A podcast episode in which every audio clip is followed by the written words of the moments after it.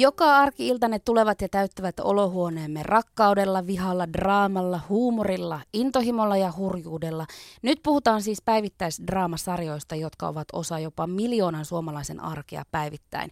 Miten sarjat syntyvät ja millaista näyttelijän työ päivittäisdraamassa on?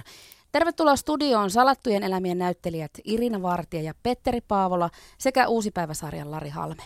Kiitos. Kiitos. Kiitos. Ja enhän minä ole täällä yksin. Täällä on myös Pekkisen Juuso. Kyllä, sä kuuntelet siis Saippua tähtien paljastuksia ohjelmaa ja kuten jo mainittu, tarkoitus on tänään ja huomenna paneutua jatkuvan joniston päivittäisdraamasarjojen maailmaan. Ja sen lisäksi, että meillä on täällä studiossa uuden päivän ja salattujen elämien näyttelijöitä, meillä on myös täällä studiossa ihmisiä, jotka seuraavat näitä sarjoja.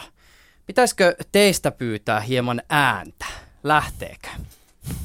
Eiköhän tästä Nyt meillä on studion mikrofonit sen verran hiljaisella, että tehdään vaikka tämmöinen yhteishuuto tähän alkuun. Ne, jotka seuraa uutta päivää, huutaa uusi päivää. Ne, jotka seuraa salattuja elämiä, huutaa salatut elämät.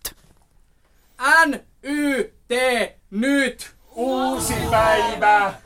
Okei, jotain varmaan, joo kyllä niin kuin 50-50 on tilanne. Mun nimi on Hanna Kinnunen. Jeba. Mä oon Juuso Pekkinen ja siis tota, sen verran täytyy nyt tästä taustaksi kertoa, että ää, meillähän on siis Hannan kanssa tämmöinen yhteinen salattu menneisyys. Ei yhteinen siinä suhteessa, että olisimme näytelleet samoissa sarjoissa, mutta mun tausta esimerkiksi se, että mä oon ollut kolme vuotta uudessa päivässä ja Hanna, sä oot ollut siinä uuden päivän Nemesiksessä. Nemesiksissä, eli salkkareissa vuosina 2006-2010. Näyttelin Salla Laitelaa sitä, pitäisikö sanoa, Pihlajakadun jokerikorttia niinä vuosina, kun hän siellä oli joka paikan höylejä, toisia ärsyttävä ja toisia ihastuttava hahmo aivan ihana tyyppi. Rakasti pinkkiä niin paljon, että en enää itse laita sitä päälle niin edes maksusta. Mä, mä tota, näyttelin Aleksi Ruuskasta, joka siis sattumoisin ammatiltaan on radiotoimittaja. Tämä oli siis siitä syystä erikoinen hahmo, että sen lisäksi, että Aleksi oli ruudussa, niin mä, Juuso Pekkinen, olin ihan oikeasti töissä radiossa Yle Xllä. Ja kun mä olin Yle Xllä äänessä, niin mä en ollut Juuso Pekkisenä, vaan Aleksi Ruuskasena. Eli tämä oli tämmöinen monimedia mindfuck. Eli nyt mä ymmärrän sua vähän paremmin. Mitä kautta? tota sun hieman ehkä monimutkaista persoonaa. Kyllä.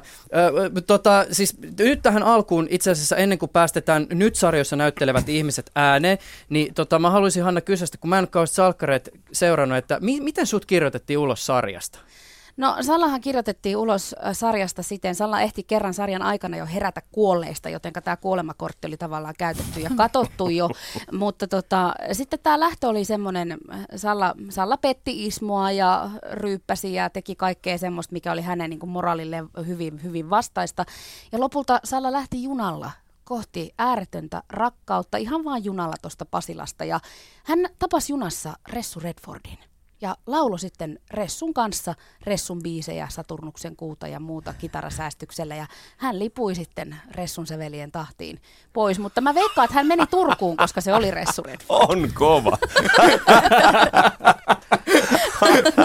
Eli Sallahan voisi periaatteessa tulla milloin tahansa takaisin sillä samalla junalla. Niin. Miten muuten, tota, ootteko te koskaan siis, te jotka nyt näyttelette näissä sarjoissa, niin ootteko te koskaan miettinyt, miten te haluaisitte, että teidän hahmo kirjoitetaan sarjasta ulos? Lari, Tero Kuusla on sun hahmo. Joo. Olisiko jotain tämmöistä Tero Kuuslamaista tapaa poistua sarjasta?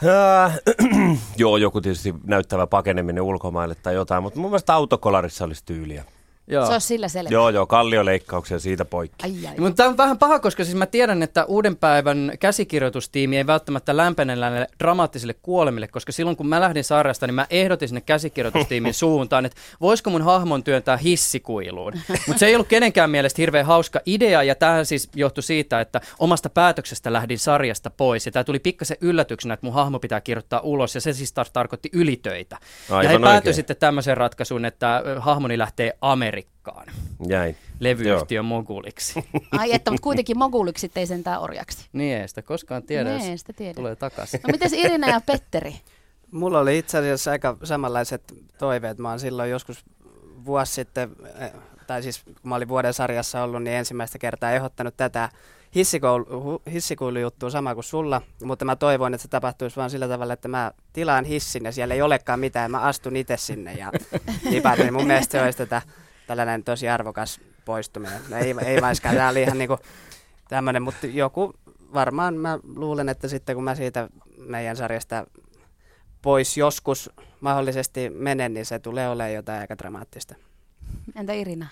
No mun mielestä se, miten toi Helena nytten on tässä vaiheessa lähtenyt, eli se, että se ampuu petturimiestään ja tälle joutui pakenemaan huivipäässä ja aurinkolasit päässä paikalta, niin se oli mun mielestä tosi tyylikäs juttu, että ehkä jotain vastaavaa, että joutuisi pakenemaan lakia, mutta mä en halua, että mun hahmo kuolee ainakaan niin, mutta kato, kun sitä voi herätä henki. No, no sekin on totta, kun siitä voisi tulla Niin, myös kaksoisolema. Niin, kato, sa, sa, se kahvila räjähti, missä Salla oli menossa naimisiin ja Salla selvisi siitä niin, niin, siis se on kyllä. Hän heräsi siis ruumishuoneella, joten niinku ihan viimeiseen asti Niin. pystyy menemään. Kaikki on mahdollista. Miten muuten siis Salla, tämän sun siis kun sulla oli tämä mystinen henkiin herääminen, katsot näin uusipäiväläisenä on vähän vaikea ymmärtää näitä salkkarin juonikuvioita, koska ne on välillä ehkä pikkasen semmoisia niin alviivattuja ja ylivedettyjä, mutta mi- mitä mieltä susta, niin kuin, mikä siinä oli taustalla siis tässä jutussa, että sä kuolit, tuliko sulle sitten ilmoitus, että, että tota sun palveluksiasi ei enää tar- tarvita, ja sitten sen jälkeen jossain vaiheessa haluttiinkin palauttaa se sun hahmo, ja sitten se jotenkin, mi- miten, miten tämä niin vaihto tapahtui? Mitähän mä saan kertoa, että Fremantle Median lakimiehet ei lähde Ai, sulla perään. saat, niin, teillä on joku Mutta tämmöinen tota, vaitiolovelvollisuus. Tota, no, niin, niin sanotaan näin, että, että tota, mä lähdin sarjasta siis kans omasta tahdostani. Ja, ja tota, se saattoi olla semmoinen sauma, jossa mä hetken aikaa pohdin sitä, että olisiko se kohta, jossa lähteä, mutta sitten en vielä lähtenytkään. Okei, ja sitten tuli se comeback. Sitten ei, no ei se ollut edes comeback, se oli vaan herääminen. Mm. Mitä muuten, tota, käydään pikkasen läpi, siis että mitä teidän hahmoille tällä hetkellä sarjoissa kuuluu, minkälaisissa juonimyllerryksissä ne on just nyt? Miten Tero Kuusla uudessa päivässä? Öö, tota, tota, tota, tota, siellä on uusi, uusi entistä ehompi ja isompi firma pistetty pystyyn ja nyt, nyt taas raha-asiat ovat kunnossa, kun ne eivät välttämättä ihan niin vireessä tuossa vielä hetki sitten olleet. Ja tota, siihen liittyen, niin kuin, että pyörät pyörii kovaa, joka tietysti tuo taas omia pikkujännitteitä tässä niin kuin kanssanäyttelijöiden tai roolihenkilöiden kanssa. Mutta meillä on myös sellainen tilanne, että me ollaan oltu nyt kuvaustauolla yli puoli vuotta ja tammikuussa vasta jatketaan, niin, niin tota, me on varsinaisesti päästy vielä tämän niin kuin, ikään kuin uuden, uuden tulemisen tota, äärelle sillä lailla, että me ollaan tehty vaan pilotteja, jossa on testattu tätä niin kuin, uutta studiota. Meillehän rakennettiin uusi studio. Ai, ai, ai, ai. Joo. Pientä haattoa Joo, heti. joo. niin, niin, niin, niin, tota. Yksi piste uudelle päivälle. Näin, kiitos, kiitos.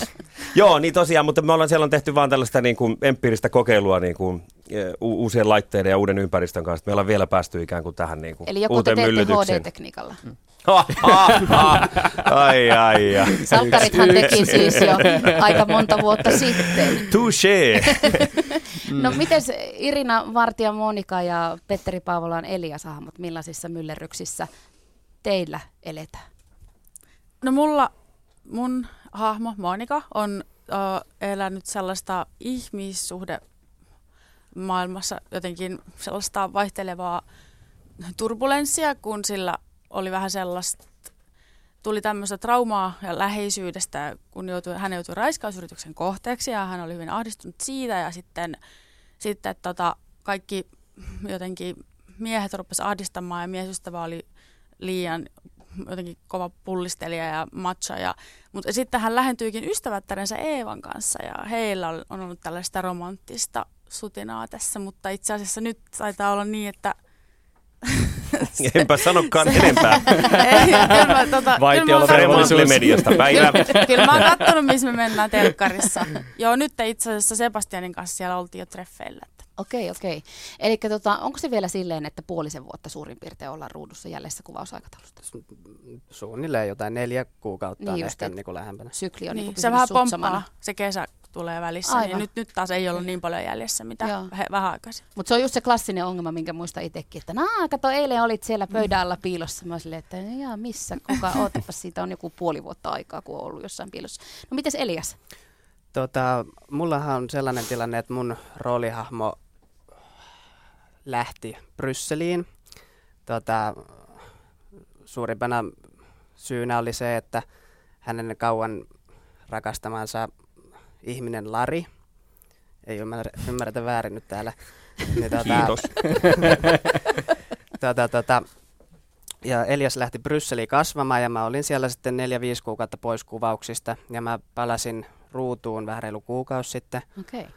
Ja tota, samana päivänä totta kai samassa kadun kulmassa sitten kun Elias palasi, niin Lari lähti kadulta pois. Ja tota, nytten itse asiassa just eilen ja toissapäivänä ruudussa tulleista tota, jaksoissa tapahtui sellaista, että Ismon häät meni kerran jälleen pieleen, Ai, ai, ai. koska Lari Ai, ai. ilmaantui sinne asiansa kanssa ja tota, käsittääkseni nyt, nyt ihan, ihan kohta tulee sitten jakso ulos, missä Elias ja Lari tapaa näin puolen vuoden, eli ehkä todellisuudessa usean vuoden jälkeen, että eiköhän se aika lailla sillä samalla draaman kaarella mene, miten, miten se on tähänkin saakka koko ajan mennyt.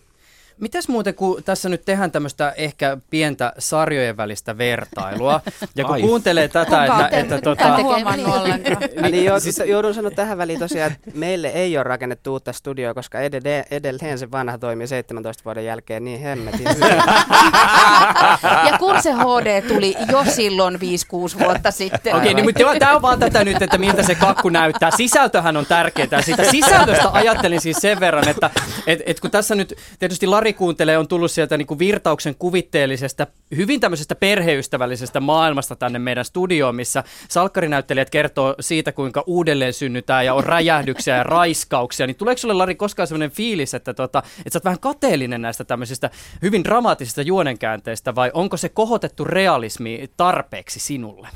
Öö, lyhyesti vastattuna, kohotettu realismi on riittävästi minulle. Mm. Sanotaan näin di- diplomaattisesti. Ei, vaan, se on, mä mä luulen, että se on, se on tavallaan niin kuin näiden, näiden luonnollisesti tietenkin ero, mutta myöskin etu, että nämä, nämä niin kuin on, maailmat on hyvin, hyvin niin kuin erilaiset. Et, et, et, Se on varmaan myös se syy, miksi ne molemmat voi olla olemassa näin tämä, pienessä maassa. tämä juuri, tämä juuri. Mitä se muuten on se paljon puhuttu koho, kohotettu realismi, mitä uuden päivän... Se on Sitähän salatut helvetin hyvä kysymys. Mulle se ei ole suoraan on. sanottuna ihan, ihan täysin valjennut. Välillä tulee semmoinen absurdi joku tilanne eteen tai, tai joku kohtaus, niin silloin sitä aina miettii mielessä, että tämä on ilmeisesti nyt se kohotettu. Mutta mikä se salkkareiden tyylillä onko se sitten joku syvennetty realismi? Koska eihän sekään ole mitään meidän arkirealismia. Ei, kyllä se sitäkin on kohotetuksi realismiksi kutsuttu, koska mä, mä tein salkkareista gradun silloin puheviestinnän gradun. No mikä sun analyysi näyttelijän ja ohjaajan vuorovaikutussuhteesta.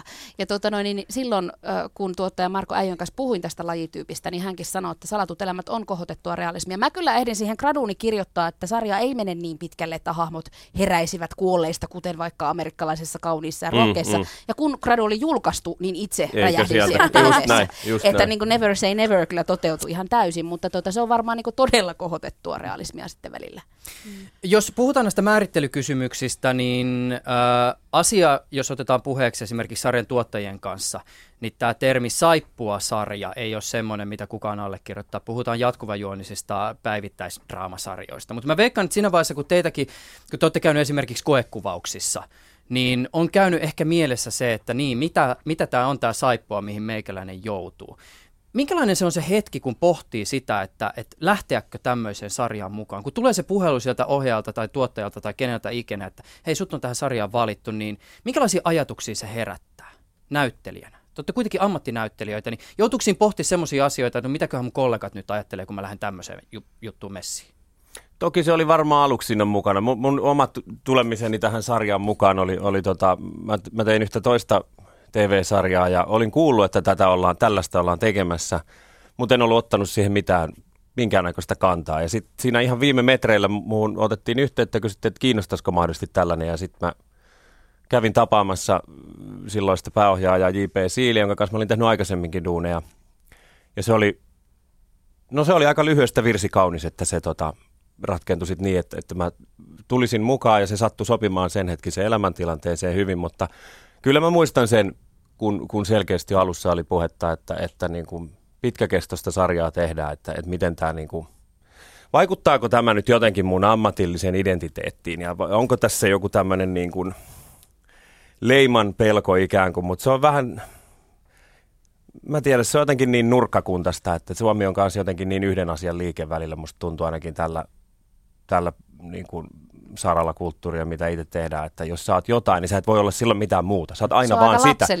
No se on aika tosi lapsellista, että se on aina vain yksi asia, mitä sä voit ikään kuin kerralla olla. Mutta että vaan tähän niin kuin, että, että kyllä mä muistan, että mä oon sitä miettinyt, mutta sitten mä aika nopeasti noin piut paut silleen, että, että mitä helvettiä, että jos mä niin kuin saan tehdä vielä kotikaupungissani ähm, tota, palkallisena sitä työtä, johon mä oon käynyt niin kuin neljä vuotta korkeakoulua. Ja se silti mulla on mahdollisuus näiden aikataulujen puitteissa tehdä koko ajan teatteria rinnalla, niin kuin mä oon tehnyt koko tämän ajan. Mm. Nytkin pyörii kaksi juttua tuossa rinnalla niin kuin teatteria, niin sitten mä niin kuin aika nopeasti todella olin sitä mieltä, että lieneekö sillä niin hirveästi väliä, että jos joku haluaa kun leima johonkin lyödä, niin sitten ihan vapautuneesti. Ja sehän on hänen ongelma. Tämä, tämä juuri, mm. että et en mä sitä koe mitenkään niin kuin. Mutta myönnän miettineeni asiaa kyllä. Miten Irina ja Petteri? Sä Irina pyörittelit äsken päätä vähän silleen No siis mä, turhautuneesti. mun mielestä jotenkin se on sellaista jotain keskiaikaista kummallista ajattelua, että, että vaikka nyt, että näyttelijän pitäisi olla vaikka vaateatterissa töissä, ja sitten, tai jotenkin mua, mua on semmoinen, niin kuin, semmoinen jotenkin pökerryttävä olo siitä, että, että mit, mitä, mitä, että miksi, sen, miksi kritisoidaan? Niin, tai sitä jotenkin, tai, ja mä, kyllä mä tavallaan sen tiedostan, että Suomessa on, on ihmisiä teatterialalla, tuntemiaanikin ihmisiä, jotka ehkä ja varmaankin ajattelee vaikka, että joo, että salkkarit joku leima, mutta niin kuin, why not? Tai siis mi, mitä, mä, mitä, mi, mitä haittaa mulle olisi siitä, jos mä kerran saan semmoista kamerakokemusta, mitä mä en saa missään, koska mä halusin tehdä kameratöitä ja ei mulla nyt se, joku Aki Kaurismäki ennenkään soitellut niin tavallaan nyt mä saan tehdä niin paljon kameratöitä kuin sielu sietää. Mä opin koko ajan valtavasti siitä. Mä pystyn tekemään samalla täydennyskoulutuksia, pystyn tekemään omia teatteriprokkiksia, jos mä haluan. Ja, ja tavallaan käyttää sitten sitä monenlaiseen sitä, mitä mä opin salkkareissa. En mä saa, en mä saa missään, näy, en mä missään saanut näytellä näin paljon. Ja mä nautin joka hetkestä ihan täpöllä. Spetteri. Joo, tota, silloin kun mä oon aloittanut, niin mähän olin 19-vuotias pojan kloppi, että silloin, silloin tota, mulle ehkä tällaiset kysymykset ei niin kuin ollut kovin ajankohtaisia, että mitä mun kollegat ajattelee tai m- mitä, mitä tahansa. miettii. Niin, ja tota, mutta nimenomaan tämä, mitä, mitä Irina sanoi, että, että tota, jos ajatellaan vaikka teatterikorkeakouluun, mä en, mä en tiedä kun en ole käynyt, mutta mun käsittääkseni siellä on pari kurssia, mitkä käsittelee kameran edessä näyttelemistä tai jotain vastaavaa. Ja tota, me saadaan tehdä, tehdä tosiaan Irina on ollut kolme vuotta vai kaksi vuotta, mä oon ollut kohta viisi vuotta mukana sarjassa, niin siinä on aika monenlaisia tota, juttuja saanut, saanut tehdä. Ja sitten nimenomaan kun se näytteleminen, mitä me tehdään, ei ole varsinaista näyttelemistä, itkeminen aidosti jonkun asian takia verrattuna itkeminen teatterin lavalla, niin mu, tai se on erilaista näyttelemistä. Se on erilaista näyttelemistä ja se on niin kuin... Onko lopulta? Se skaala se, se, niin kuin, se miten, miten isosti se tehdään. Mm. Mun niin kuin, vähäisellä teatterikokemuksella, niin kuin, että millä tavalla, millä tavalla se tuodaan niin kuin, esille tai järkytyksen tunne tai mikä tahansa, niin mun, mun mielestä niin kuin teatterissa kaikki pitää, tai siis tehdään yleisesti paljon isommin sen takia, että se on live-yleisö ja sen pitää näkyä sinne verrattuna sitten, että millä tavalla sä teet sen TVCen. Ja tota, sitten tämä leimautuminen, niin tota,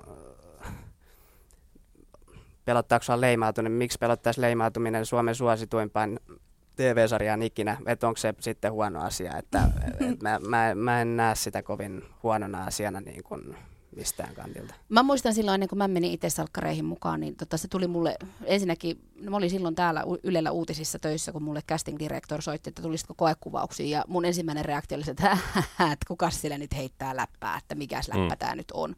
Ja sitten, sitten silloin ne casting oli, että no ei tämä nyt mikään vitsi, että tutko ihan oikeasti, ja sitten mä olin sille anteeksi, anteeksi, ja jotenkin sain heti itteni kiinni semmoisista ennakkoluuloista, että miksi mä tämmöiseen höpö lähtisin. Mutta sitten kun mä olin ollut siellä, lähin niihin koekuvauksiin ja kun mulle roolia, Salan roolia tarjottiin, niin mä jotenkin tajusin, että tämä on aivan tuhannen taalan paikka päästä ensinnäkin tekemään tämmöistä hahmoa, joka voi tehdä mitä tahansa. Ja kaikki se oppi, mitä mäkin sen vajaan viiden vuoden aikana sieltä sain, se ei ollut pelkästään sitä kameratyöskentelyä, vaan koko semmoisen ison, myöskin ison mediaprojektin, tavallaan kaikki se, mitä siitä sain, niin mä, mä en kadu sekuntiakaan. Se on niin kuin tietyllä lailla parasta aikaa ammatillisesti, mitä on ollut. Minä en kadu mitään. Niin. Mutta siis se, että jos on, jos on näyttelijä, niin yleensähän näyttelijäksi ruvetaan sen takia, että halutaan näytellä. Ja olisinko mä mieluummin näyttelijä, koska mä olin freelancer, mä tein teatteriprokkiksi siellä täällä, niin oli, olisinko mieluummin näyttelijä, joka viettää ison niin ison aja, osan ajasta vaan miettimään, että mikä se seuraava prokkis olisi. Voisinko mä mieluummin näyttelijä, joka herää joka aamu, lukee tekstejä joka päivä, miettii, millainen tämä mun hahmo on tänään kuvauksissa, joka tekee sitä, joka on siinä ytimessä kiinni ihan koko ajan, koska sitähän, sitähän mä haluan tehdä. Niin ei, ei siinä ole hirveästi mietittävää, että ei, ei siinä tule mieleen joku leima ei voisi vähempää kiinnostaa. Mä haluaisin muuten kysyä, minkä takia sä Lari haastoit tässä kysymyksessä, että onko se televisio- ja teatterinäytteleminen? Ei kun musta se on mielenkiintoista vaan, kun mä oon itse asiassa kyllä sitä mieltä, että ei siinä ole mitään eroa tavallaan tunt- Kansallisteatterin lavalla ja sitten lähikuvassa näytteleminen. Totta kai, jotta niin kuin, niin kuin sanoitkin, niin, niin pitäähän se tavallaan välittyä sinne kauimmaisellekin, mutta tavallaan se niin kuin, ehkä juuri siksi, että se yleinen ajatus saattaa olla se, että, että teatterilavalla kaikki on isompaa, että se on välittömästi semmoinen kesäteatteri niin kuin versio, ja sitten kun ollaan kameran edessä, niin se on vain kulmakarvan värähdys ja kaikki ymmärtävät. Lopulta se sama asia on ihan teatterissa, niin kuin se ei, se ei niin kuin, mielestäni se on täysin sama asia. No siitä sarjojen konkreettisesta tekemisestä, tota, mä en muista, tai saatan muistaa väärin, mutta mm. mulla on jotenkin tämmöinen mielikuva, että me ollaan siis oltu Larikassa samaan aikaan tekemässä uutta päivää. Mä muistan, kun sitä koneistoa pistettiin käyntiin, opeteltiin tekemään sitä, että, se tehdas pyörii. Niin meillä oli vissi joku tämmöinen, ei nyt puhuttelu, mutta tämmöinen kokous, johon näyttelijät oli kutsuttu ja sinne keskusteltiin siitä, että hei, te muuten tuutte settiin siis sinne kuvauspaikalle pari-kolme minuuttia aina myöhässä. Ja aluksi tietysti se ajatus, että no mitä se pari-kolme minuuttia nyt meinaa, että onko se nyt iso juttu, mutta sitten toisaalta, kun selvitettiin, että oikeasti, jotta tämä kone saadaan pyörimään, se vaatii sitä minuuttia aikataulua, niin mm. sitten se todella niin kuin saatiin pyöriin Nyt näin. vielä tarkentava kysymys. Olimmeko tässä puuttelussa sinä ja minä kaksi? oliko, niin yle, oliko tämä yleinen? Se oli muistaakseni tämmöinen, että kaikki näyttelijät ko- koottiin yhteen ja tota keskusteltiin tästä aiheesta ja näistä aikatauluasioista tehtiin selväksi, että se on sitä minuuttipeliä. Joo, näin se varmaan onkin, koska no. kaikilla on oman sellainen aikakäsitys ja mä tunnen tuhat ihmistä, jotka joiden kvaliteetti vaan on se, että ne jumalauta, ne on myöhässä aina joka paikasta. Mm. Vaikka ne olisi kuin viisi minuuttia, niin se just niin kuin sanot, niin se, se on niin iso se koneisto, että mm. jos, jos kaikki menee tällä samalla omalla metodillaan, niin se ei, se ei vörki. Mutta just tässä asiassa, kun et se on sitä minuuttipeliä, niin mulle viimeistään selvisi tästä, tästä tekemistä se, että se on todella se tehdas. Mm. Siis ny, nyt jos puhutaan siitä tekemisestä, se on tehdas, jos on niitä pieniä palasia ihmisiä, jotka jokainen tekee sitä omaa työtä ja sen täytyy toimia kuin sveitsiläinen kronometri minuutin tarkasti. No miten sitten, kun ajattelee sitä itse tekemistä näyttelijän näkökulmasta, niin onko se sitä, että tehdään tehtaalla makkaraa vai onko siinä sitten jotain semmoista, ollaan nyt puhuttu siitä näyttelemisestä, niin voiko siihen ladata kuinka paljon semmoista taiteellista ambitiota? Kyllä me ainakin voidaan. Kyllä meillä ainakin siihen on tilaa. Se on sitten raamien sisällä. Tämä juuri, joo, joo, sama juttu. Kyllä siinä lopulta niin kuin vaikka, vaikka kohtaukselle varattu aikakin on lopulta sitten siinä lopullisessa koosiitissä, se on saat, yleensä kai puolisen tuntia tai jotain tämmöistä. En tiedä mikä, mikä mm, mutta luulisin, että samaa, niin siihen kuitenkin mahtuu aikamoinen määrä, kun ei niitä kauhean niin kuin pitkiä tietenkään ole, niin, niin tota, siinä aika monta kertaa ehditään käydä teknisesti juttu läpi ja teksti läpi, mm. ja sitten vielä niin kuin vetää ihan täysmittainen harjoitus kaikilla mausteilla ennen sitä varsinaista ensimmäistä ottoa. Tietysti suunnat sitten lisää ja, ja näin, mutta, mutta tota, raamien sisällä hyvin, hyvin ehtii kyllä. sehän on sitä, että kotityöt on tehty hyvin. Että niin, iso osa sitä työstähän tehdään myös kotona, että me tehdään itse. että eihän se ole sillä, että me tuun siinä, että ai mitäs me tänään kuvataan. Ja sitten on ohjaaja rupeaa selittämään, että taas tämmöinen ja tämmöinen. Vaan totta kai etukäteen on tehty ihan valtava osa siitä työstä jo valmiiksi. Jo pelkästään tekstiopetteluun menee aika kauan aikaa. Niin, siis no tietyllä se, tavalla niin, niin sitä tulee koko ajan lisää totta, ja, ja sitä kotityötä esimerkiksi tarvii tehdä. Mutta siis toi lähimuisti on kyllä kehittynyt aika. Eikö? Ja sitten se unohtaminen. Aika, niin. Et kun se on ei, otettu joo. se Otto, niin silleen, a, kohtaus 4077, mikä? Ei mitään, joo. joo. se on kyllä hauska huomata. Joo. Kuinka monta käsikirjoitusta muuten itse kullakin on vilahtanut siitä käsien läpi?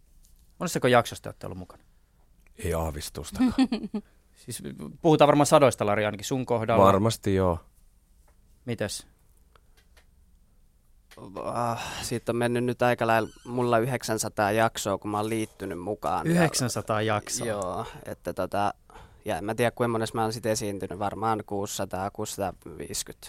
Et kyllä niitä on aika muutama ollut. Mä en osaa arvioida. Mä oon kaksi vuotta tehnyt, en tiedä. Niin. Työmäärä on kuitenkin suuri. Palareja tulee ja menee. Kuunnellaan tähän väliin, ähm, mitä salattujen elämien vastaava tuottaja Marko Äijö kertoo sarjan tekemisestä. Salkkareiden alkuperäishahmot, kuten Ismo, Ulla tai Aki, kuuluvat sarjan niin sanottuun supersankariosastoon, näin äijö kertoo. Tarinoiden käänteet ovat välillä hurjaakin, mutta elämän eri ilmiöitä käsitellään salkkareissa mahdollisimman tunnistettavasti, erityisesti kolmekymppisten tai teini-ikäisten hahmojen maailmassa. Kuunnellaan, mitä Marko Äijö tästä meille kertoo.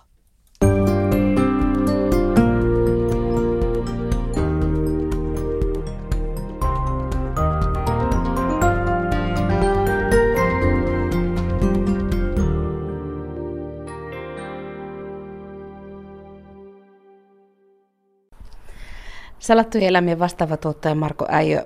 Salkkareitahan on vuosien varrella sekä kiitelty että toisaalta myöskin kritisoitu siitä, että käänteet on välillä todella hurjia. Mitä sä ajattelet siitä, että kuinka tärkeää teille tekijöille on esimerkiksi kommentoida maailman tapahtumia sarjan kautta? No ei me kyllä maailman tapahtumia oikeastaan voida kommentoida ollenkaan sarjan kautta. Me, me mm, käsitellään teemojen tasolla elämän ilmiöitä. Ja, ja tota, ää, tässä kohtaa tullaan siihen ehkä, ehkä jotenkin niin kuin omaa intressiä lähinnä olevaan henkilöryhmään, eli nämä, nämä noin epämääräisesti 30 kieppeillä olevat naiset ja miehet, ne, ne hahmot tässä sarjassa, niin, niin siellä, siellä kyetään niin kuin menemään jo sitten sellaisiin, sellaisiin tota, tunnistettaviin oikeisiin asioihin, että, että mitä, on, mitä on ruuhkavuodet, mitä tämä elämä ylipäätään on. Tuntuu, että kaikki hajoaa ympäriltä, on vasta työuransa alussa, saattaa olla, että asiat on jo aika hyvin, on, on, on ehkä taloudellisesti jo rupeaa olemaan, että opinnot on takana, on työpaikka ja niin edespäin, mutta että, että, että koko ajan hakee itteensä, että mikä on minun asemani ja olemassaoloni merkitys tässä – itselle ja muulle maailmalle tässä pirstaloituvassa todellisuudessa. Ja musta niin kuin ehkä kiinnostavimpia, kiinnostavimpia tarinoita tällä hetkellä niin tuntuu, tuntuu ehkä syntyvän just sinne, sinne tota, Monika Eeva, ää, Marianna Sergei, Sebastian, se, se jengi, että ne, ne on niin kuin lähimpänä ehkä sellaista niin oikeaa ihmistä, jos taas vertaan näihin meidän supersankareihin, joille voi tapahtua mitä vaan, niin toki näillekin tapahtuu mitä vaan, mutta että, että se tapa, jolla nämä meidän, meidän nuoret aikuiset näyttelijät tekee niitä roolejansa, niin se on aika mielenkiintoinen ja aika sydämeen käypä. Ja, ja väitän, että, että he myös paneutuu niihin niin perusteellisesti, että se, se tekee sen sellaisen, että, että niitä alkaa tuijottaa niin kuin jotain, jotain sellaisia olentoja toisesta todellisuudesta, että jumalauta, toi on muuten totta, että tuommoistahan toi on toi elämä ja, ja luulen, että sieltä tulee aika paljon sellaista, sellaista samastumista. Luuletko, että tuossa kaikessa on juurikin sitten se syy, minkä takia salatut elämät pysyy vaikkapa katsojalistojen kärjessä? Kuinka monetta vuotta? 17 tulee täyteen nyt. Eli 18 vuosi alkaa tammikuun lopussa. Tota, totta kai siinä on iso osa syy, että tarinantekijät ja casting yhdessä ovat kyenneet tuottamaan ruutuun vuodesta toiseen uusiutuvia uusia hahmoja, joihin sitten näyttelijät ovat lumipalloefektinä hahmon onnistuessa niin lisänneet ruutia ja, ja ruvenneet virittämään sitä hahmoa omaan suuntaansa. Ja silloin kun se onnistuu, niin, niin se, on, se on lähes täydellinen se äänetön vuoropuhelu yleisön, tarinankirjoittajien ja näyttelijän välillä. Että mitä, mitä rohkeammin, todemmin ja, ja rakastavammin se näyttelijä heittäytyy sen hahmonsa kohtaloihin, niin sen enemmän storytiimi saa ruutia omaan kynäänsä, että jumaliste, toi teki tonkin noin, että katsotaan katsotaan onnistuisikohan tämmöinen ja onnistuisiko tämmöinen. Ja, ja se on ihana seurata sitä lumipalloefektiä vuodesta toiseen, kerrasta toiseen. Että et mä sanoisin, että yhdeksän kertaa kymmenestä me onnistutaan siinä. Ja sitten joskus tulee hahmo, joka kerta kaikkiaan ei vain lähde lentoon. Ja ne on selittämättömiä asioita, e, yleensä ne, ne, ne epäonnistumiset, että mitä tapahtui. Et voi olla täydellinen casting, näyttää hahmo hyvältä, siis niin kuin paperilla, tuntuu, että se solahtaa Pihlajakadulla ihan tosta vaan, mutta sitten ei vaan solahdakaan. Ja niitä tapahtuu onneksi tosi harvoin, koska se on kurjaa kaikille. Ja, ja se on niin kuin, ne on tavallaan niin kuin turhia vierailuja sitten sellaiset, joista ei jää jälkeen. Mutta että esimerkiksi niin kuin Sallasta jäi iso jälki. Hänhän on ainoa, joka on herännyt kuolleistakin tässä sarjassa toistaiseksi.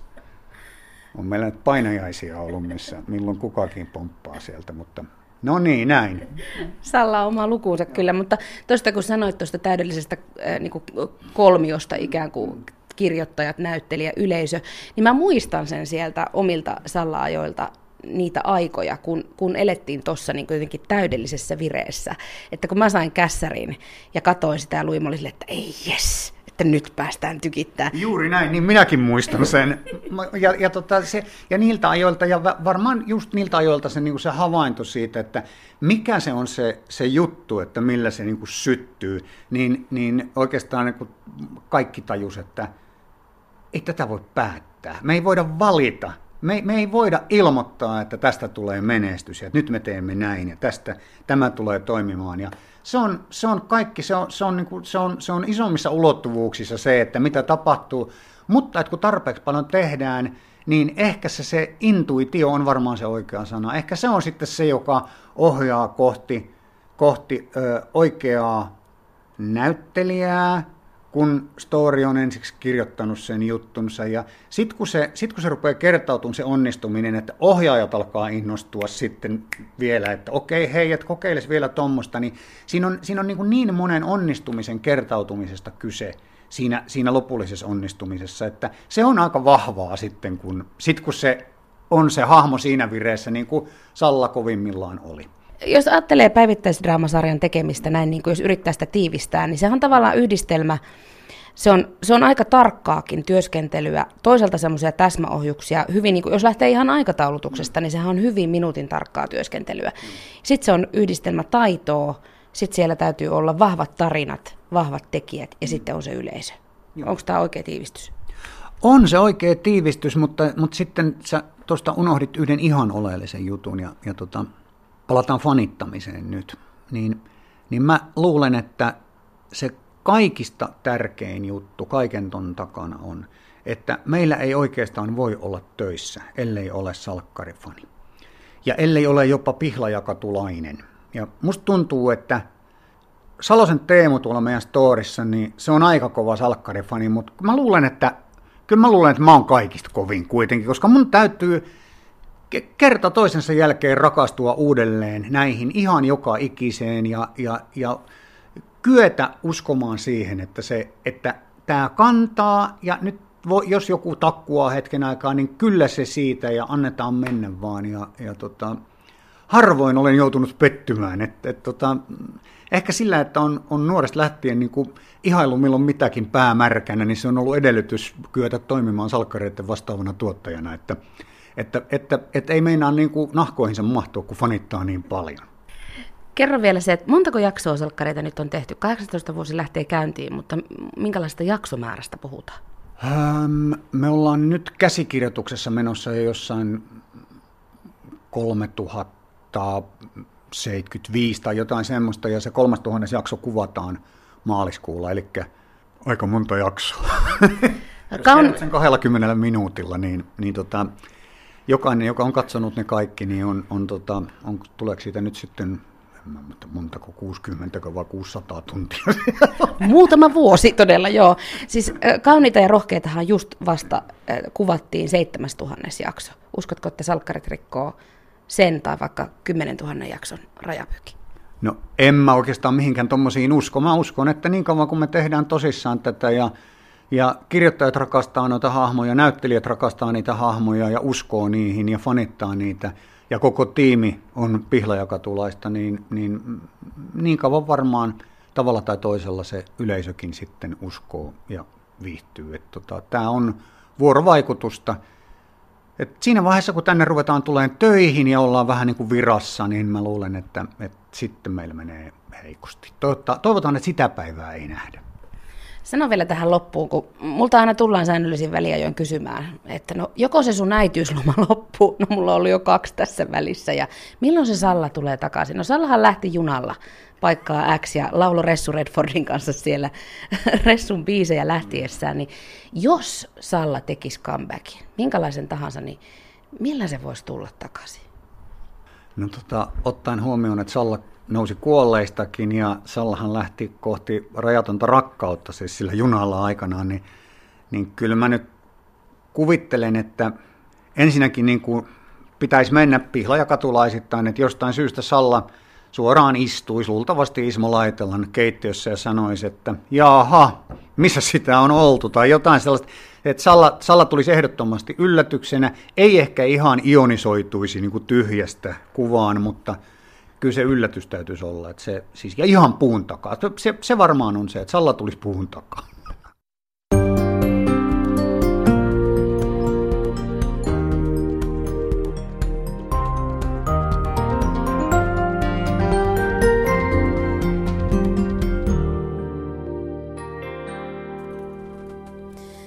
Näin siis salkkareiden Exallan mahdollista paluuta ja muutenkin salkkareiden tekemistä pohtii salattujen elämien vastaava tuottaja Marko Äijä.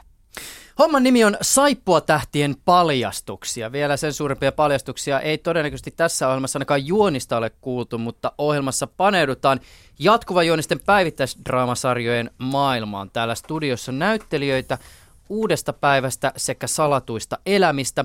UP-jengiä edustaa näyttelijä Lari Halme ja salatuista elämistä studiossa Petteri Paavola ja Irina Vartija. Terve. Terve. Mei. Terve.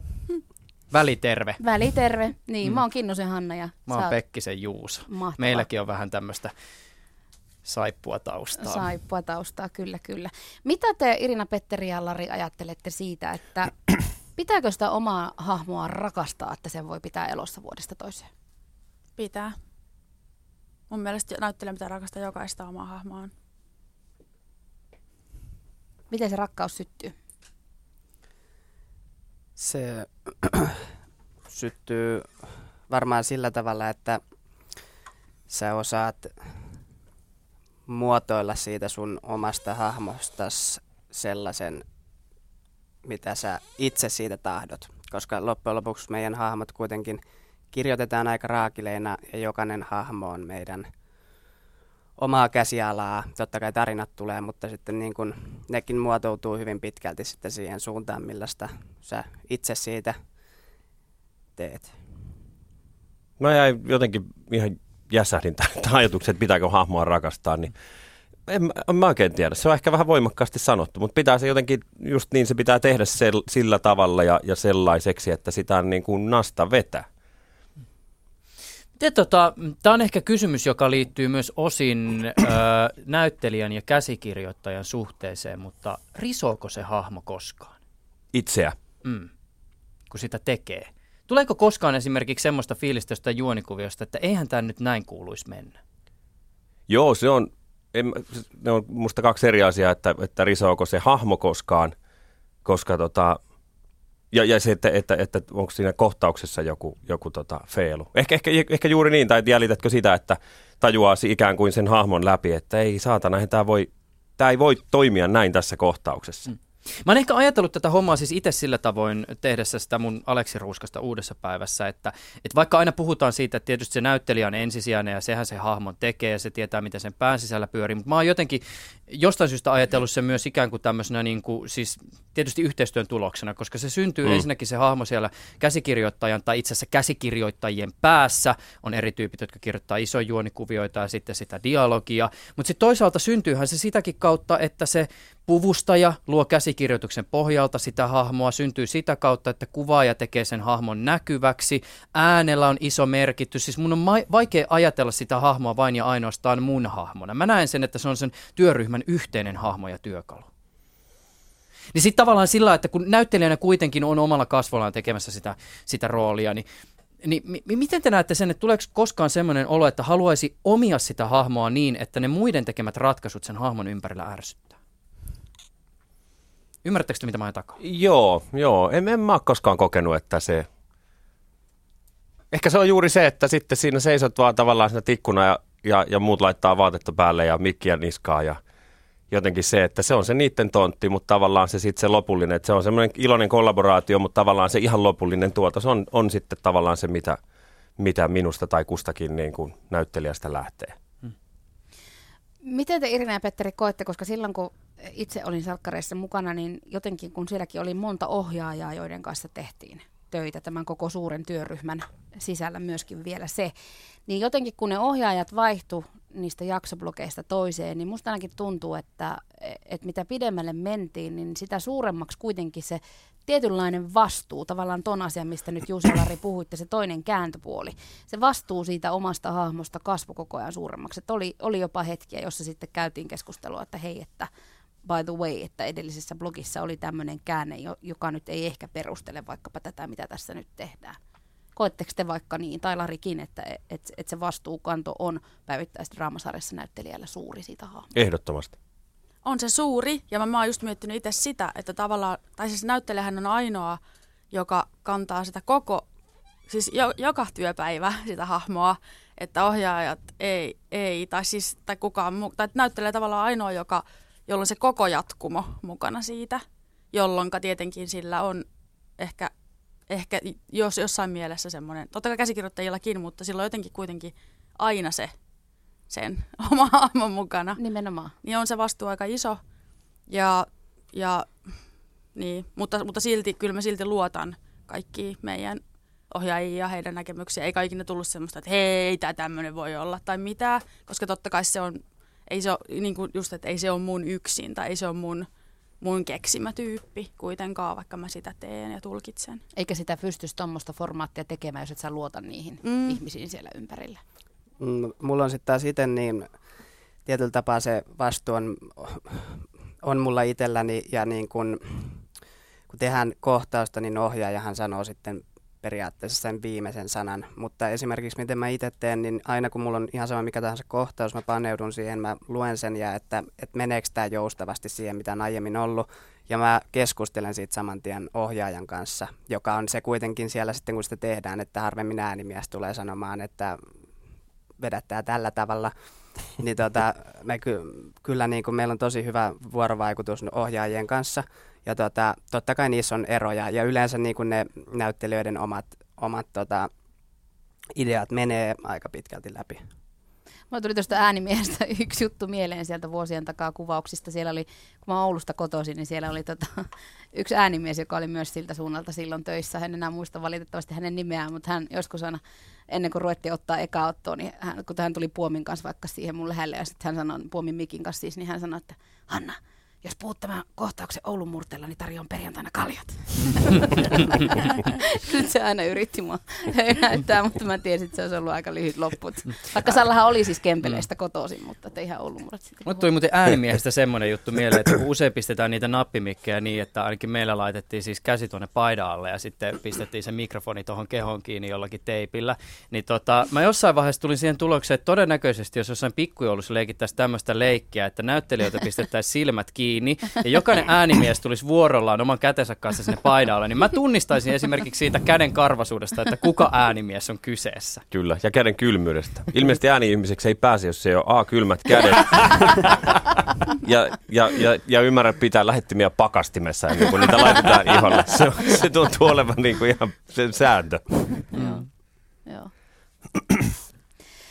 um, mitä te ajattelette siitä, että onko teillä, onko teillä jotain semmoisia tietynlaisia rutiineja, kun kuvauspäivä alkaa? Miten te uitte hahmoihin ne sisälle? Nyt kun päivittäin, kun paljon kun tehdään, niin siitähän tulee aika, niin kuin, tai mun mielestä ajan kanssa tuli koko ajan helpompaa ja helpompaa siitä, että miten se hahmo otetaan vastaan. Mulla itsellä oli esimerkiksi aika, niin kuin, mä muistelin tätä, niin aika semmoiset niin kuin pilkun tarkatkin rutiinit, joita mä en edes tiedostanut välttämättä, että mä niin kuin tietyllä tavalla toimin, kun mä tulin studiolle ja mm. tietyssä järjestyksessä menin hakeen kamppeet ja sitten tietyssä järjestyksessä katoin vielä plarit läpi ja tein niin kuin tietynlaisia rutiineja ennen kuin olin niin kuin valmis sinne studioon, niin onko teillä jotain semmoisia? Mulla on ehkä teatterissa toi sama, että et ne ei ole edes kauhean tiedostettuja, mutta sitä Niin. just yllättää itse tekemässä tietyssä järjestyksessä. Mutta en mä sitten taas tuota sarjaa tehtäessä, niin ei siinä ole, se on niinku vaatteet päälle ja, ja tota, Let's puhut- roll. let's roll. Vähän, vähän sama joo, että mullakin mu- pieni mä oon tosi rutinoitunut ihminen muutenkin elämässä, että mä en tiedä liittyykö ne sitten tohon, mutta usein illalla kun käy tekstejä, tekstejä seuraavalle päivälle läpi, niin sitten tuntuu jotenkin, välillä tulee sellainen olo, että ihan mahdotonta, että en mä osaa näytellä yhtään, että ei tästä tule niin kuin kerta kaikkiaan yhtään mitään. Ja tota, mutta sitten seuraavana aamuna, kun sä meet sinne, nimenomaan kun sä ehkä se on just se rutiini, että kun sä käyt vetämässä roolivaatteet päälle, saat maskin naamaa, meet alakertaan, niin sit sä oot siinä roolissa, eikä siinä ole mitään ongelmaa, vaikka sä miten edellisenä iltana mietit, että ei tästä tule yhtään mitään. Ovi, studio-ovi aukeaa, niin se rulla imasee sut ikään kuin mukaansa. Mm. Näyttelijät ei ole töissä kiinalaisessa hiilikaivoksessa eikä ole palomiehiä, jotka tekee pitkiä vuoroja yötä myöten, mutta onko siinä duunissa mitään rankkaa? Tai mikä siinä on rankkaa? On siinä jotain rankkaa. Niin kun mä mietin tätä, siis kyllä mä, mä, mä oon sitä mieltä, että kyllä siinä on rankkaa. On. Siis esimerkiksi aikataulut, kun ne on vedetty niin tiukoille ja päivät on pitkiä ja näin poispäin, mutta, mutta halusin ikään kuin muotoilla kysymyksen, niin näen, että jos studiossa on joku, joka ei ole kokenut työtään rankaksi, niin saa myös tämän oman näkemyksensä tuoda esille. No mä en koe sitä kauhean rankkaa. Kato, nyt löytyy yksi. No niin. Niin siis tavallaan just se, että, että on niinku ikävää rankkaa, sitten on semmoista kivaa rankkaa. Niin mun mielestä se on, se on niinku kivaa rankkaa. Niin ja sitten lopulta, kun eihän tämä tavallaan niin kuin tehtäköön tiettäväksi ku- kuulijoille, jotka eivät sitä tiedä, mutta ainakin omalta osaltaan, niin eihän tämä on niin kuin, että ma- maana- maanantaista perjantaihin tai lauantaihin aamu seitsemästä ilta kuuteen, vaan, vaan muutamana päivänä viikossa X määrä tunteja, jotka vaihtelee täysin randomisti, jos ei ole mitään niin kuin logiikkaa. Että tiistaina on koko päivä, perjantaina koko päivä, keskiviikkona oli kaksi tuntia, seuraavalla viikolla käy maanantaina kaksi tuntia, perjantaina neljä tuntia, that's it. Et si- se, se menee ihan miten sattuu. Et myöskin se tavallaan ehkä helpottanee sitä, että se ei se nyt niin rankkaa ole. Nimenomaan just tosta, että ei, että ei se, kun se ei ole 12 tuntista työpäivää, että se menee tolla tavalla, niin se ei, ei sinänsä ole rankkaa, mutta tota, sitten välillä totta kai kun tulee sillä tavalla, että sä oot maanantaina, teet 11 tuntia tuut illalla kahdeksalta kotiin ja sulla on 70 maski seuraavana aamuna ja sitten seuraavaksi päiväksi pitäisi opetella taas niin kun vaikka kuusi tai seitsemän tekstiä. Tällaisia kuitenkin jonkun verran tulee, niin jotenkin se silloin aina se saman päivän tekstin nollaaminen ja sellainen, niin kuin, että sä saat sun pään tyhjäksi, niin siinä on sitten taas sellaisia asioita, mitä, mitä mä teen niin kuin rutinoidusti. Että jos mä menen suoraan kotiin ja yritän lukea vaikka lyhyemmänkin päivän jälkeistä tekstiä saman tien siitä, niin mulla siitä ei tule mitään. Mutta tosin kun ihmiset opittelee ne tekstit eri tavalla, niin kuin sä sanoit, sanoit, että sitten kun sä oot oppinut ne, niin sä unohdat ne myös yhtä nopeasti, kun mulla on sitä sillä tavalla, että mä opettelen edellisenä päivänä, ja tota, mä en edes vilkaisen niitä sitten siinä varsinaisessa kuvauspäivän. Mulla oli jäänyt niin hyvin päähän ja mä muistan niin kuin kuukausi sitten kuvatun tekstin ihan niin kuin varmasti ulkoa. Niin mä joudun tavallaan tyhjentämään aina se mun pään siitä tekstistä ja siitä, siitä työstä. Niin se on sitä No toi rankkaa. varmasti tekee siitä rankkaa, jos todella on noin kova tavallaan niin kuin kapasiteetti, että, että se kama myöskin jää sinne, eikä Joo. vaan niin kuin, Joo. häivy saman tien. Et mulla Joo. on sitten taas niin kun, ehkä se ei ole ammattitaitoa, että kun mä teen sen sillä tavalla, että tietyllä tapaa se olisi hyvä, että se Mä luulen, lähtisi että se on kvaliteettikysymys. että Ei se ole, ei voi olla, että siihen sitten ammattivuodet tuo niin kuin omaa helpotustaan, mutta että mä luulen, että se on enemmän kvaliteettikysymys. Mm. Ja mä, mä oon itse kokenut näyttelyn. Mä op, opin myös sieltä, mä oon testannut myös sitä, että mä katson oikeasti viisi minuuttia ennen, mä opin ne niin kuin siitä. Mutta jotenkin mun mielestä se näyttely on, on paljon helpompaa ja niin kuin mukavampaa silloin, kun ne on oikeasti sitä. Kun silloin se tuntuu siltä, että se on mun omaa tekstiä myös. Mm, mm. eikä opeteltua. Joo. Mikä muuten, tota, Anna tästä vielä tästä kysymyksen muotoilusta, niin minkä sä koit rankaksi siinä sun omassa duunissa? No mä just rupesin miettimään, me puhutaan seuraavassa jaksossa enemmän, enemmän äh, julkisuudesta ja fanittamisesta, mutta tuon kun Irina sanoit, että, että on niinku ikävä rankkaa ja kivaa rankkaa, niin munkin mielestä se tekeminen oli semmoista kivaa rankkaa, mm. mutta mä sitten vuosien myötä väsyin lopulta siihen julkisuuteen ja siihen tavallaan jatkuvaan tunnistamiseen ja siihen. Ja sitten kun mä vaikka odotin mun ekaa lasta, kun vieras ihminen tulee jatkuvasti kaupassa silittelemään mun mahaa, niin musta tuntuu, että mulle, ja kun mun hahmo vielä oli hyvin erilainen kuin minä, kun hän oli mm. semmoinen, häntä pidettiin vähän hölmönä, niin sitten muakin usein pidettiin vähän hölmönä. Niin tavallaan mä, mä väsyin siihen, että niinku se, se ihmisten, vieraiden ihmisten ja minun välinen raja jotenkin häipyi koko elämästä. Mutta se tekeminen itsessään ei ollut ikävää rankkaa. Mutta toisaalta tuohon siis ainakin mun kohdalla, omalla kohdalla niin liittyy myös se, että et, Et vaikka siinä oli myös sitä, että piti skarpata periaatteessa ulkona liikkuessaan, koska kuka tahansa saattoi tulla koska tahansa ja sitten piti ottaa sitä niin kuin valokuvaa ja nimmaria, vaikkei välttämättä olisi jaksanut. Mutta siitäkin huolimatta siis se, miten paljon se sarja oli vaikuttanut positiivisesti ihmisen elämään, niin se myös ruokki sitä motivaatiota ainakin mun kohdalla. Siis se, että kun mä tajusin, että mä teen jotain semmoista, millä, mikä on ihmisille merkityksellistä ja millä on mm. sija ihmisten arjessa, niin se myös niin kuin teki tosi semmoisen hyvän fiiliksen siitä, että jes, työlläni on merkitystä. Joo, joo. Mm. Tästä puhutaan lisää sitten mm. seuraavassa äh, jaksossakin, mutta tuosta tekstiasiasta vielä kyllä tuli mieleen myöskin se omalla kohdalla, että kun aluksi ne oli semmoisia normaaleja muutaman rivin mittaisia reploja, ne yksittäiset replat, ja sitten kun mä itse jotenkin kekkasin sen, että no hei, Salla puhuu nopeasti ja paljon, mm. niin vuosien myötä niin myös ne repliikkien pituudet alkoi olla niin kuin semmoista niin kuin seitsemää, kahdeksaa riviä oli se ihan perusrepla, että kyllä sekin ehkä vähän jotain teki. Kuten jo aikaisemmin mainittua, meillä on täällä studiossa näyttelijöiden lisäksi myös niitä ihmisiä, jotka ihan oikeasti katsovat näitä sarjoja. Päästetään nyt heidät ääneen. Päästetään heidät ääneen. Mä otan mikrofonin käteen ja lähden vähän kiertämään. Yes.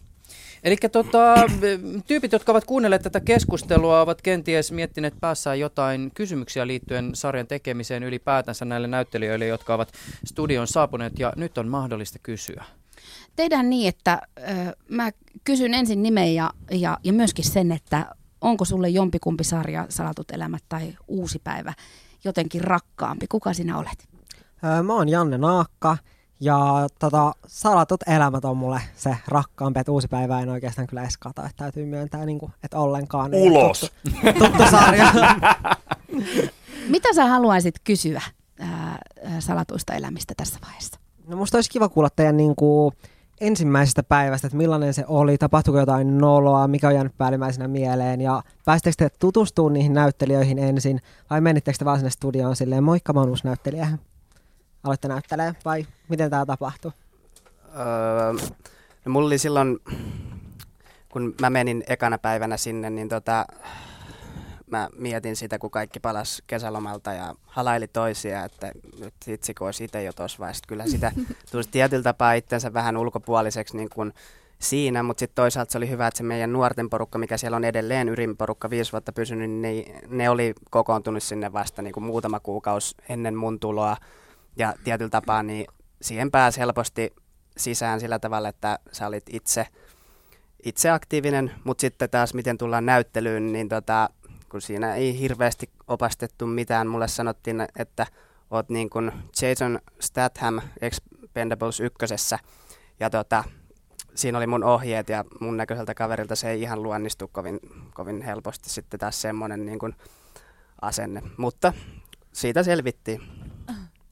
No mulla tota, mun eka kohtaus oli saunakohtaus, mikä me tehtiin. Eli heti nakuna niin sanotusti siellä. No ei tietenkään oikeasti, mutta että saatiin näyttää siltä ja mietin, että voi apua, että miltä mun varpaat näyttää, että niitä ei ole mitenkään nyt huollettu ja en ollut jotenkin ajatellut että niitäkin kuvataan. Ja... anteeksi, anteeksi, nyt vaan itsekin saunakohtausta tehneenä. Sä mietit sitä, että miltä sun varpaat näyttää. No siis se oli yksi asia, mitä mä mietin. Totta kai myös mietin sitä, että mikä tämä näiden siskosten suhde tässä on ja miten mä nyt taiteilijana tähän lähden. Mutta kyllä mä mietin sitä, että kun siinä zoomataan, että kiulu on varpaiden vieressä ja zoomataan siihen, että miltä ne nyt näyttää, kun ei ole kynsi lakkaa niissä. Lari pyörittää päätä. Pienet on murheet, kun näyttää muuten hyvältä ilmeisesti. Mulla on myös persestuntti. Mulla ei ollut stuntteja Sallana ollenkaan, mä hypin uimaltaisiin ihan itse. Haluatko Irina vielä jatkaa? No ei muuta kuin, että, että täytyy vaan sanoa se, että sinne oli hirveän helppo tulla töihin. Kiitos muun muassa Petterille ja kaikille. Kukas täällä on? Ante Kangas ja mä oon uuden päivän, uuden päivän fani. Mitä sä haluaisit kysyä? Lari Halmelta haluaisin kysyä semmoista, että kun siellä uudessa päivä, päivässä virtauksessa siellä on erilaisia miljöitä, interiööriä, esimerkiksi Ainon kahvila ja Hanson Mining Companyn toimisto ja Virtauksen lukio ja sitten siellä on tämä Teron, Marikan ja Ronin koti, niin mikä on äh, Larin mielestä kaikkein mieluisin interiööri, miljö, jossa hän viihtyy? Oh, varmaan se koti, mutta nyt, nyt tämän uuden, uuden studion tosiaan myötä, niin, niin tota, yes. meillä on myös uusi koti ja siellä ei olla vielä kuvattu muuta kuin sitä, tätä tämmöistä niin kuin testi, testiversiota, niin tota, se vaikutti kovasti mukavalta. Et mä luulen, että mä tulen eniten kuvauspaikoista viihtymään juuri tässä koti-interiörissä. Sitten täällä istuu Veikkaanko oikein salkkarifani? Joo, joo, mä oon Julia. Ja mä ajattelin kysyä, että mikä on ollut semmoinen kohtaus, mitä on ollut niin kuin mielenkiintoisinta tehdä tai on jäänyt parhaiten mieleen? Mm, no. Se sun saunakohtaus vai? saunakohtaukset on Varpaat näytti lopulta hyviltä. Niin. Itse asiassa ne näytti kyllä aika hyviltä. Oh, Meillä yeah. molemmilla, siis siinä oli myös toi Kamillan näyttelijä oli samassa kohtauksessa. Ne oli tosi kauniisti siinä esillä.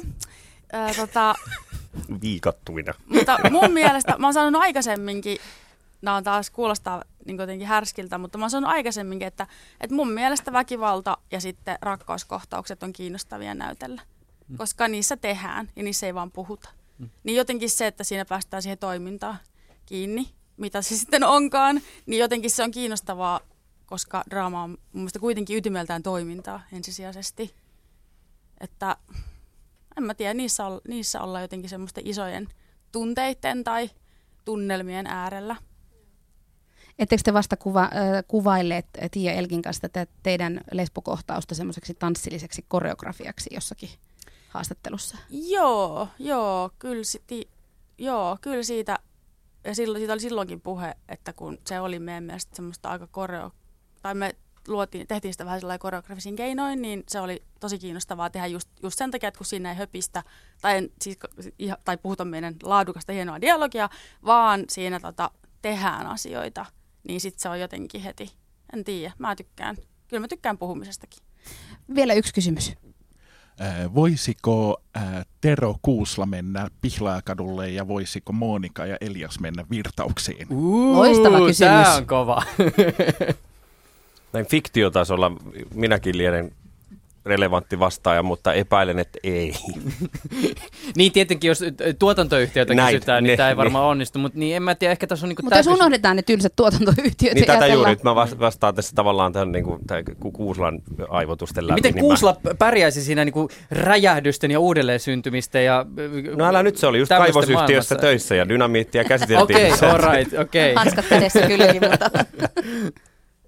Mites Öö, mä, Elias ja Monika? mä luulen, että Elias tota, saattaisi pärjätä siellä, koska se on, se on tietyllä tapaa suhteellisen stabiili hahmo ollut näissä Pihlajakadun räjähtävissä käänteissä, että tota, sehän lähti sinne Brysselin ylipäätään pakoa sitä, pakoon sitä draaman määrää ja kaikkea, mitä ylipäätään kotitalossa tapahtuu. Et mä luulen, että Elias saattaisi pärjätä siellä eri asia sitten, että menisikö Elias sinne tai voisiko Elias mennä sinne.